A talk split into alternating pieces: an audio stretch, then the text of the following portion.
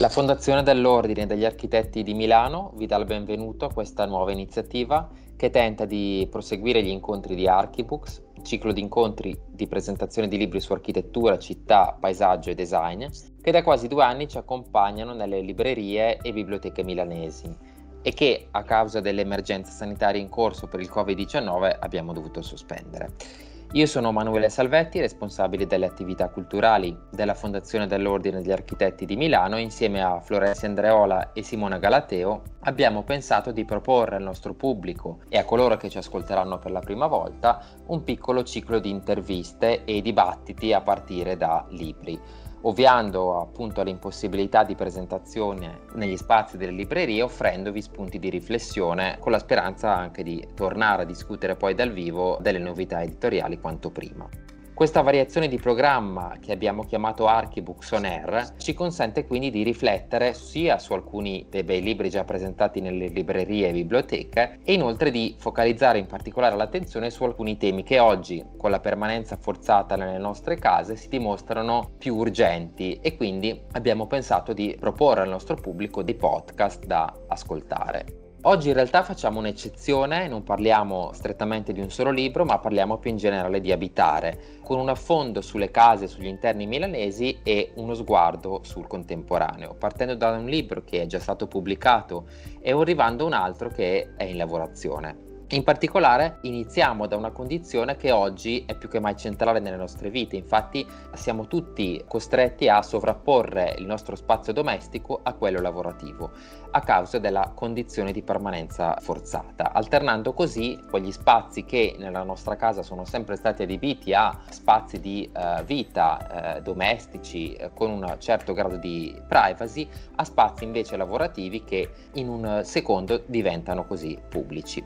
Ne parliamo insieme a Orsina Simona Pierini, architetto e docente ordinario al Politecnico di Milano in composizione architettonica e urbana e autrice insieme all'architetto Alessandro Isastria del libro Casi Milanesi 1923-1973, 50 anni di architettura residenziale a Milano, edito da Opli e pubblicato nel 2017. Il testo in realtà è un pretesto per poi parlare di abitare, è tuttavia un libro uh, fondamentale in cui appunto credo che l'architettura milanese avesse bisogno di uno studio così attento e così accurato e poi ci muoveremo in realtà sul contemporaneo. Simona Pierini è stata autrice anche del libro Housing Primer insieme a Bruno Melotto, pubblicato qualche anno fa, e inoltre sta lavorando a un testo invece dedicato agli interni milanesi insieme a Enrico Morteo, che è un libro in fase di lavorazione.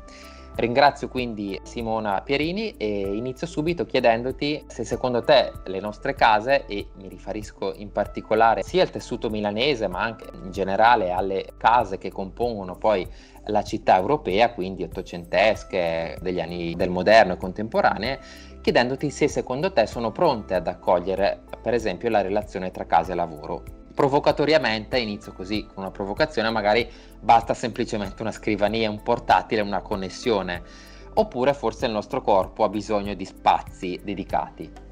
Ringrazio l'Ordine e la Fondazione di questo invito. È stato molto stimolante poter ragionare un po' su questo tema rapporto casa-lavoro e innanzitutto la prima riflessione riguarda da quanto tempo noi abbiamo staccato la casa dal lavoro. Cioè, in fondo, ancora il cinema ci racconta di casa e lavoro insieme, quindi una nuova arte ci può raccontare di qualcosa che fino a pochi anni fa era vissuta insieme. Quante volte nei film si vede il corridoio della casa, suona il telefono e lo studio del padre, diciamo, viene raggiunto dal telefono o nel Far West, il medico. Insomma, mi vengono in mente moltissime scene di film, forse la più affascinante da questo punto di vista è la casa lavoro di Ordet di Dreyer in cui un unico spazio viene filmato per mille scene che comprendono il lavoro, la casa e l'abitare. Quindi diciamo fino alla città moderna casa e lavoro erano diciamo vissute insieme e semplicemente prima con le fabbriche, poi col tema degli uffici e poi successivamente, forse per ultime, gli studi professionali, si sono staccati dalla dimensione domestica. Quindi io credo abbiamo un'esperienza quasi recente che ci riporta a questa condizione di rapporto tra casa e lavoro. Però è anche importante capire e vedere più analiticamente noi cosa intendiamo con il rapporto casa-lavoro. Innanzitutto sembra un po' come abbiamo impostato in questo periodo che il lavoro sia solo il computer, no?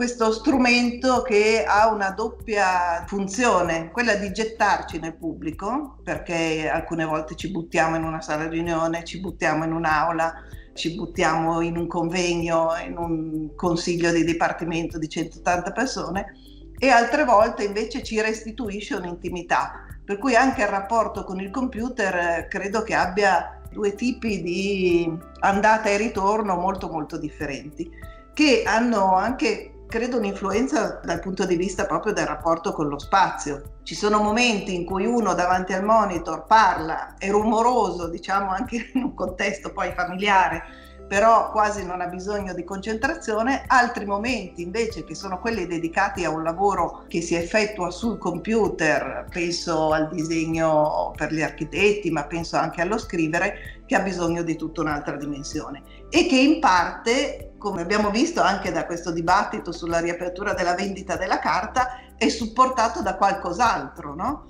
che è appunto la carta, una, uno strumento che aiuta la concentrazione e il pensiero perché credo che diciamo, il nocciolo eh, di questa dimensione del lavoro a casa abbia a che fare moltissimo con una dimensione di concentrazione legata anche a una dimensione spaziale, che sia reale o virtuale, diciamo. Poi magari parlando di alcune case capiamo che cosa intendo con dimensione spaziale, però mi interessava vedere e ragionare su questa idea del rapporto casa-lavoro in una visione ampia, appunto, degli ultimi cento anni e di come questo si è evoluto, di come ancora nelle prime case del Novecento milanese, ma anche fino agli anni 50, il locale studio era assolutamente presente, io lo ricordo anche a casa dei miei nonni, benissimo, vi era l'ufficio, ma penso anche mio padre quanti progetti ha fatto sul tavolo della sala da pranzo la sera, cioè c'è una dimensione di lavoro che da sempre è appartenuta anche alla domesticità.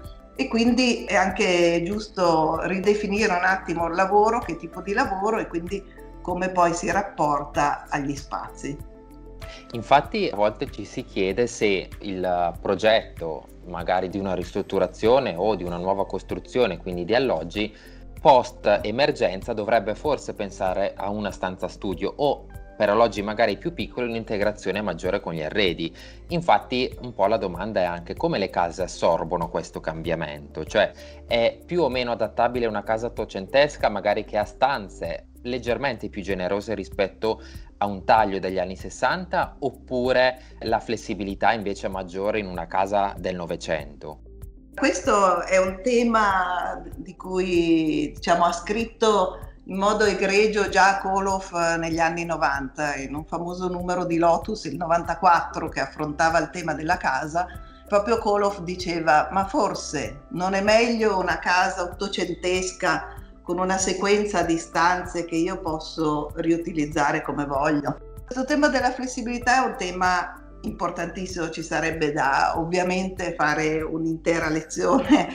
Ripensavo proprio in questi giorni all'uso della cucina, cioè eh, la mia generazione, i primi studi sono praticamente stati fondati nelle cucine dove alcuni giovani architetti si mettevano a fare dei concorsi perché c'era il tavolo della cucina e i fogli diciamo trovavano spazio proprio esatto. anzi più nelle cucine perché il salotto, il divano eccetera non funzionava invece questi grandi tavoloni e allora ripensavo come nel Novecento anche certe sperimentazioni sulla cucina, penso alle case di broglio in cui c'erano delle piccolissime cucine tecniche facciata sì. sostanzialmente, che poi invece avevano uno spazio più generoso dove si stava, dove si mangiava, eccetera, eccetera.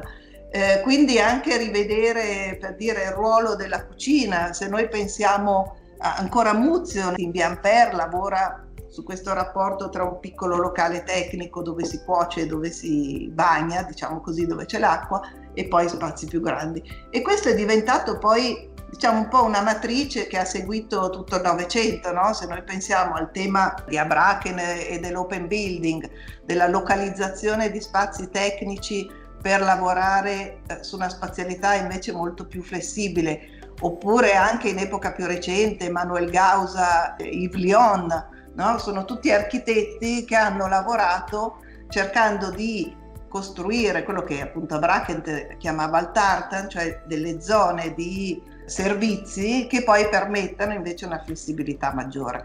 E quindi in questo senso penso che ci sia già tutta una sperimentazione in atto nell'housing contemporaneo che ci può aiutare moltissimo in questa condizione, anche appunto nel riuso, definendo alcuni luoghi per alcuni usi molto particolari e poi lasciando la dimensione della casa secondo altri rapporti. Il tema delle misure della casa in realtà è un tema interessante e complesso. Anche di questo ci eravamo un po' occupati in Housing Primer. Noi lavoriamo diciamo, con certe dimensioni date dal regolamento edilizio, in cui il soggiorno ha una certa dimensione, la camera dei ragazzi ne ha un'altra e così via. Per esempio la dimensione del dormire rispetto a altre dimensioni magari può venire staccata, scorporata da quello che è il luogo, la stanza. Faccio un esempio. Studiavamo alcune esperienze americane in cui il tema dell'alcova, cioè di dove io vado fisicamente a dormire, diventa un luogo anche buio, forse irrilevante rispetto alla casa, perché mi permette poi di avere magari spazi molto più ampi che poi posso differenziare in molti modi differenti in modo tale da usarli ed avere anche un altro tipo di rapporto eh, con il dormire. Cioè non necessariamente la stanza deve essere il luogo dove avviene tutto, no? Adesso c'è un po' una dimensione in cui i ragazzi si chiudono nella stanza e quindi la stanza deve avere eh, una dimensione tale da accogliere di più. Oppure invece per paradosso facciamo delle stanze dei genitori piccolissime e invece delle stanze dei ragazzi grandissime i ragazzi in salotto non ci stanno, i ragazzi ci stanno tutto il giorno e allora magari questi luoghi in un momento come adesso di adattabilità al lavoro potrebbero diventare molto più utili, no? Cioè capire anche, mettere anche un po' in crisi, scardinare quelle che sono alcune regole fisse di dimensioni legate agli spazi che potrebbero essere una riflessione utile. Volevo chiudere questo tema producendo anche sperimentazioni ancora più contemporanee. Penso alla Catone Vassal, quando in alcuni esempi fanno la casa un pochino più grande, non penso tanto adesso a quelle ristrutturazioni di plus, ma penso invece ad alcuni esempi in cui fanno un modulo abitativo abbastanza ampio, una campata leggermente più ampia di quella normale dei 6 metri da 10, in modo tale che sia proprio l'abitare che eh, ne configura poi le riappropriazioni spaziali. E questa è una sperimentazione interessante, così come sono molto interessanti quelle di Riken Yamamoto sul tema proprio del SOHO, no? del small office, home office, di individuare in quello spazio di mediazione che è la distribuzione dell'edificio e l'appartamento una sorta di fascia, di nuovo un piccolo luogo che può essere di transito, che è diciamo ancora collettivo ma già privato e quindi capire come rispetto alla distribuzione dell'edificio posso collocare queste piccole stanze che possano funzionare da filtro. Un'ultima promemoria riguarda il fatto che, appunto, come si diceva, questo tema della flessibilità non è poi lontano ad alcune sperimentazioni di Milano, no? Sicuramente la casa di Gio Ponti in Via Dezza, ma lo stesso Moretti è interessante che presenti sulla sua rivista Spazio L'edificio, quello retrostante, non quello che affaccia proprio, non il corno, diciamo, su Corso Italia, c'è l'edificio alto. Retrostante, proprio a partire dal tema della flessibilità, cioè non gli interessa presentarlo come un capolavoro scultoreo, come poi di fatto quasi è, no? Ma invece parte da un tema che è quello della flessibilità, del rapporto con la loggia, con l'elemento strutturale e di come poi queste campate e questo rapporto con la facciata possa diventare luogo utilizzabile in vari modi. No, infatti sono spunti molto interessanti. Infatti, anche quando parlavi della cucina come spazio che in realtà si presta magari per un arredo mobile, però si presta effettivamente a diventare un luogo di lavoro, non di preparazione dei cibi, ma di un disegno o di uno studio. E infatti, quegli spazi tinello, il disimpegno, che per certi versi sono anche stati un po' condannati negli ultimi anni anche dagli architetti, quasi un tabù, che in realtà oggi ridiventano preziosi perché sono dei piccoli luoghi dove ricavare un minimo di privacy, soprattutto anche per contesti familiari in cui ci sono più persone che devono appunto condividere eh, la casa e magari fare una call di lavoro. Tornando agli esempi, citavi tu la casa di Gio Ponti in Viedezza, che senz'altro è un esempio tra i più eloquenti sulla relazione della flessibilità. Ecco, secondo te la casa appunto di Viedezza ragiona no, con una flessibilità di stanze che si susseguono e ci sono delle pareti scorrevoli che permettono di chiuderle o di aprirle. Invece, per esempio, confrontando so, un appartamento di caccia dominioni che notoriamente hanno comunque dei tagli anche delle molto alte, c'è di ampio ingresso, c'è un disimpegno molto ampio dove ci sono una serie di percorsi con stanze che sono appositamente anche collegate tra loro con un percorso quasi più lungo rispetto a quello che in realtà è funzionale, quasi per dare un carattere cerimonioso alla casa. Ecco. Sono case ovviamente molto diverse. Secondo te, quali per esempio di queste si prestano oggi a essere più rispondenti all'attuale condizione di casa e lavoro? Prendendo questi due esempi, ma ovviamente prendendone anche altri. Devo dire che le case di caccia offrono appunto molti di quei luoghi di cui si parlava prima.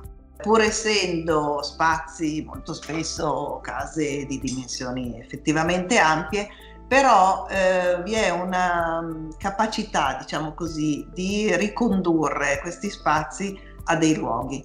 Lo stesso Caccia si definiva un urbanista barocco, no? parlava del rapporto della sua pianta con la città e di come costruiva delle piccole piazze. E forse questa dimensione anche pubblica che lui stesso cercava all'interno della casa può essere interessante.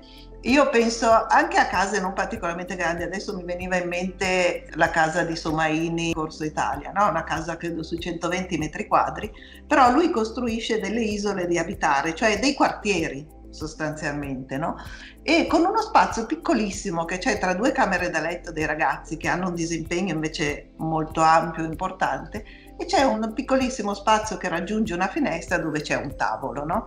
Quindi nelle due camere da letto si dorme e poi si va a lavorare in questo tavolo che è dedicato solo ai ragazzi, diciamo così, alla zona ragazzi. Ma Caccia era anche bravissimo, diciamo, nel lavorare sulle sequenze di spazi. Penso per esempio alla pianta della Casa Pirelli Cavalieri del Santo Sepolcro, no? Ci sono almeno tre temi che potrebbero essere riutilizzati oggi. C'è il tema della galleria che porta poi ad avere tanti piccoli spazi autonomi alle finestre, penso quasi a un ufficio possibile, no? un corridoio e poi le stanze di lavoro, anche se in quel caso erano dei divani che affacciavano felicemente sul giardino. Penso al tema del soppalco, di nuovo altri luoghi che possono diventare dei luoghi importanti di autonomia spaziale no? rispetto a questo. E poi anche nel suo modo di lavorare, appunto come dicevi tu giustamente, il tema di distribuire a partire da un'altra spazialità diverse, con questi percorsi che non sono mai dritti, ma che trovano nelle occasioni, diciamo, di una piccola variazione di orientamento, così via, l'occasione di mettere una piccola scrivania, diciamo, a una finestra e quindi di colpo costruire un luogo questa è una condizione che per esempio ho visto anche nel lavoro di Gio Ponti. Mi è capitato di vedere una casa per lo studente che aveva progettato per il Politecnico, perché c'è anche un po' questa dimensione che io vivo di come la casa lavoro sia vissuta oggi dai nostri studenti, no? Certo. Connetto, non dico quotidianamente, ma quasi con i miei studenti e con la loro condizione, alcune volte anche di residenze diciamo appunto di tipo universitario.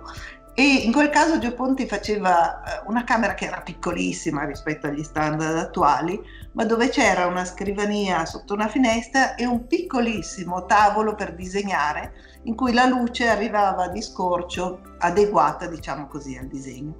Per cui un'attenzione a quello che è, eh, diciamo, il rapporto con la luce, che nella dimensione dello spazio del lavoro è molto importante. Pensavo proprio che c'è come una doppia dimensione in questo crearsi un luogo di lavoro all'interno dello spazio domestico. Una dimensione di chiusura, perché appunto mi devo concentrare, perché non devo essere distratta da troppo, ma anche una visione invece di prospettiva più lunga, di buttare lo sguardo come fuori, no? in una dimensione che ti allontana anche un po' da quella chiusura domestica che ti sei dovuto come costruire. Cioè, c'è questo doppio scarto, credo, importante che molto spesso magari solo una finestra ti può dare e ti può realizzare. Oppure penso anche alle case di Gardella, a questa vastità no, dei suoi spazi, di questo rapporto con la luce, non so, quasi accecante, di una dimensione proprio l'opposto di quello che è Caccia Dominioni, ma che quella dimensione così ampia. Non so se poi gli spazi fossero dimensionalmente così ampi, però c'è una condizione spaziale di ampiezza che le case di Gardella ti restituiscono, no?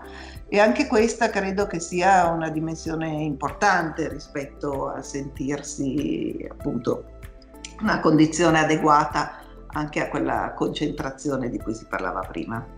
Infatti ha citato anche la casa Pirelli in via Cavalieri di Santo Sepolcro dove c'è il tema del soppalco, no? quindi non solo la pianta ma anche l'altezza ovviamente, quindi la misura in verticale della casa comunque ci offre uno spunto e un tema. Infatti tornando anche un po' al tuo libro e prendendo così, eh, io avevo preso come esempio, mi incuriosiva eh, Palazzo Fidia che è di tutt'altra epoca di Aldo Andreani in cui in realtà però Andreani costruisce sia gli alloggi ma anche il suo studio professionale che affaccia su via Mozart con delle aperture ad arco e quindi qui entra un altro tema, eh, la visione e la manifestazione della relazione tra ambienti di casa e ambienti di lavoro in facciata. Secondo te appunto questo tema è ancora attuale per la composizione della facciata oppure eh, diciamo in realtà è mh, mm, così un dettaglio che può venire o meno interpretato? Secondo me questa, questa domanda ha un duplice aspetto interessante. Uno appunto il risultato sulla facciata dell'edificio. Diciamo, sicuramente Andreani è un caso molto particolare e credo che avrebbe fatto qualsiasi cosa pur di ottenere delle variazioni in facciata, per cui forse è come dimostra poi di fatto tutto quello che riesce a fare sul piano della facciata, no? per cui diciamo secondo me nel caso di Andreani non è così strettamente legato poi alla funzione. Sicuramente però il tema di una complessità interna che si mostra in facciata è un tema molto interessante anche nella progettazione contemporanea. No? Quanto si diceva prima rispetto all'alcova, per esempio, portava ad avere delle facciate molto libere e quindi un rapporto in cui la composizione o anche il tessuto quasi delle finestre sulla facciata possono diventare molto libere nella loro composizione. Possono diventare libere e ripetitive oppure invece possono diventare nel contrasto tra alcune parti più domestiche, quindi di una scala minore, e alcune parti invece più ampie laddove si trovano appunto gli studi o i luoghi della professione invece lavorare su questo contrasto di scala e su una composizione più mista. Però dicevo che eh, questo tema mi ha fatto anche molto pensare ai tanti luoghi, ai tanti studi degli architetti milanesi che si sono costruiti nei loro edifici, no? Muzio, appunto Andreani sicuramente, Ponti, ma anche lo stesso Gardella, no? l'ultimo piano di, di, Via Marchiondi, è stato prima il suo appartamento e poi è diventato il suo studio professionale. Quindi proprio anche di nuovo a dimostrare questa reversibilità e adeguatezza degli spazi che possono diventare studio e adesso è ritornato appartamento. Quindi è abbastanza bello vedere anche i tempi lunghi di questa cosa. Pensiamo a quel, quel capolavoro di Morasutti, di quell'elemento circolare incastonato, diciamo così, nella pianta di un appartamento sostanzialmente, perché era il suo studio, ma era la pianta di un appartamento e di come questa dimensione spaziale realizzata da questi pannelli che formavano poi un circolo dove miracolosamente entrava anche la luce, un luogo stupendo no? di, di dimensione in cui gli architetti si sono riusciti a ricavare il loro studio a partire da uno spazio domestico. Ma pensiamo anche allo studio di Caccia Dominioni, no? In fondo uno scantinato buissimo, proprio in cui si entra, cioè, certo c'è lo spazio rappresentativo eh, al piano terreno, ma poi si scende veramente nella terra e nello stesso tempo quello è un luogo dove c'è un grande tavolo illuminato comunque dal, dalle bocche di luce delle finestre e quindi questa dimensione del lavoro dell'architetto all'interno degli spazi domestici a Milano è stato sperimentato in un modo molto affascinante. Chi uscendo dall'Anteo non ha mai visto quello spazio illuminato che si vede verso via Moscova? Quello era lo studio di Ezio Sgrelli, che nel costruire le sue case si era costruito questo studio che poi è rimasto, diciamo, questa forma e questo elemento no? anche particolare nel paesaggio urbano di Milano ma anche lo studio eh, di Portaluppi, no? di come lo studio di Portaluppi diventi una sperimentazione sullo spazio, sulle altezze, però diciamo questa è una dimensione proprio dedicata al lavoro, forse mi porta un po' fuori, diciamo così, dal, dall'oggetto della, diciamo, dalla costrizione di prendere l'architetto da questi suoi bellissimi spazi e poi di riportarlo nella casa. Per tornare alla facciata, credo anche che tutto il tema di un lavoro che sull'housing contemporaneo è molto spinto in Europa, di scorporare ovviamente il bagno dalla facciata, diciamo un vecchio sì, classico esatto. tema, possa poi portare a una maggiore libertà sulla facciata.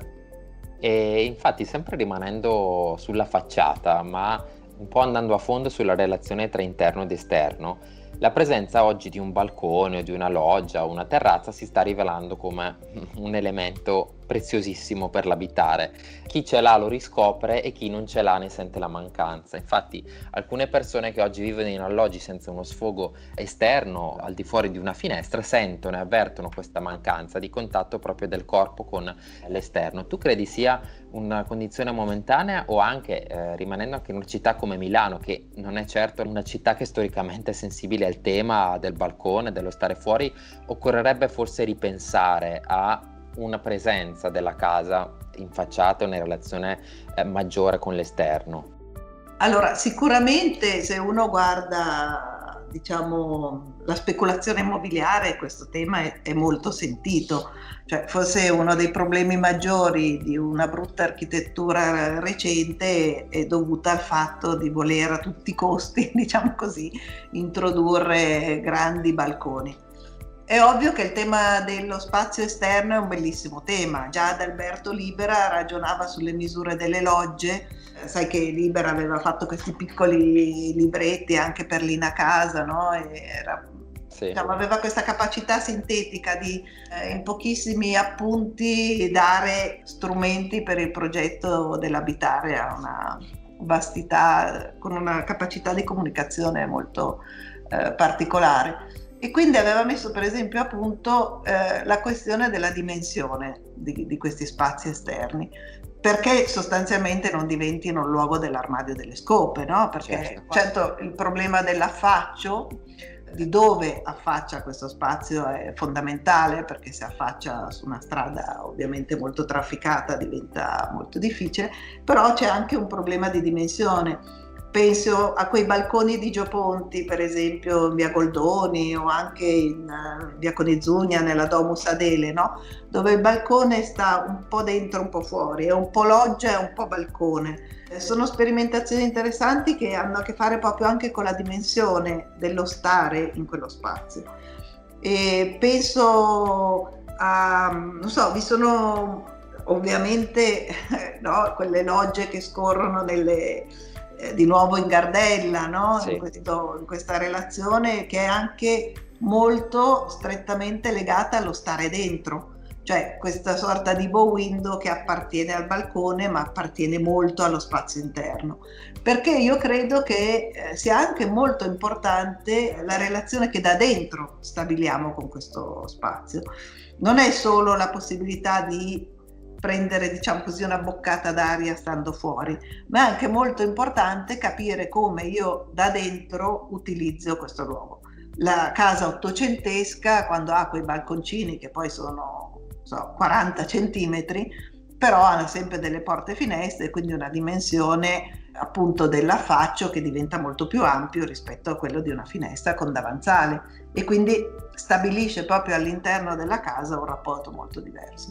Ma forse chi ha diciamo, espresso in modo ancora più preciso questo tema è Gio Ponti quando parlava della finestra arredata, no? Certo. Eh, cioè non vedere più la finestra come una linea tra lo spazio interno e il balcone esterno, per esempio no, i famosi collage di Viadezza, ma invece come una dimensione, una dimensione dove stare appunto arredata che può essere vissuta.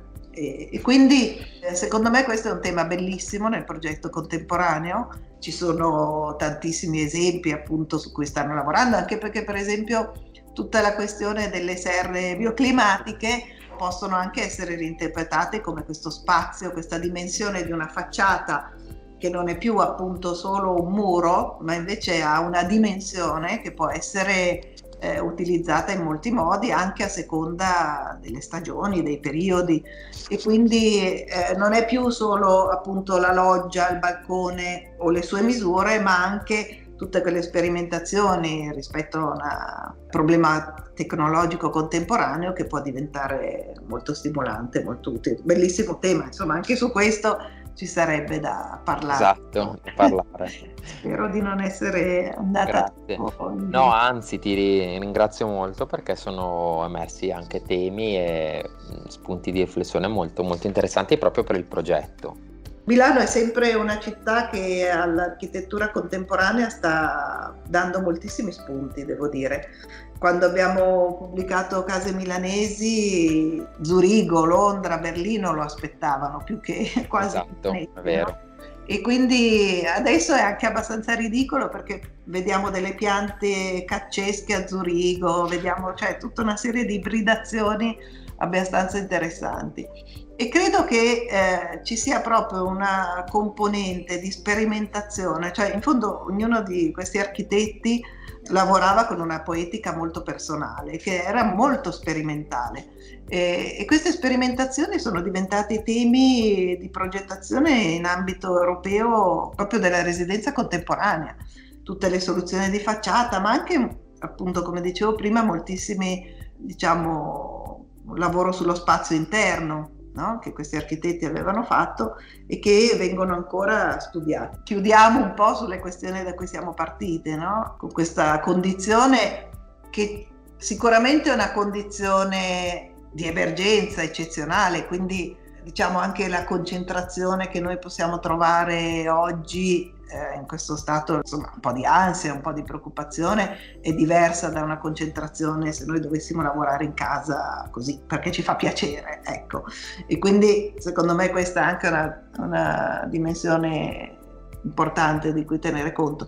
Però quello che è importante è, ed è bello che voi facciate queste interviste, queste riflessioni, capire che eredità ci possiamo portare da tutto questo, lo possiamo fare nella progettazione delle case per qualcosa che un po' cambierà, cioè il rapporto con gli uffici, con, con questi luoghi di lavoro, cioè, forse cambierà anche la città perché la dimensione dei grandi uffici forse è stata anche un po' messa in crisi, vabbè.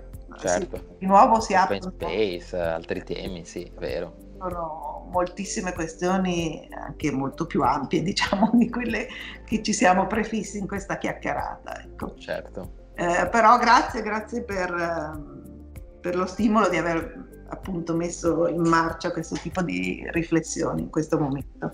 No, grazie a te, grazie a te, ringrazio Simona Pierini e ringrazio anche chi ci ascolta e chi ci ascolterà. Grazie.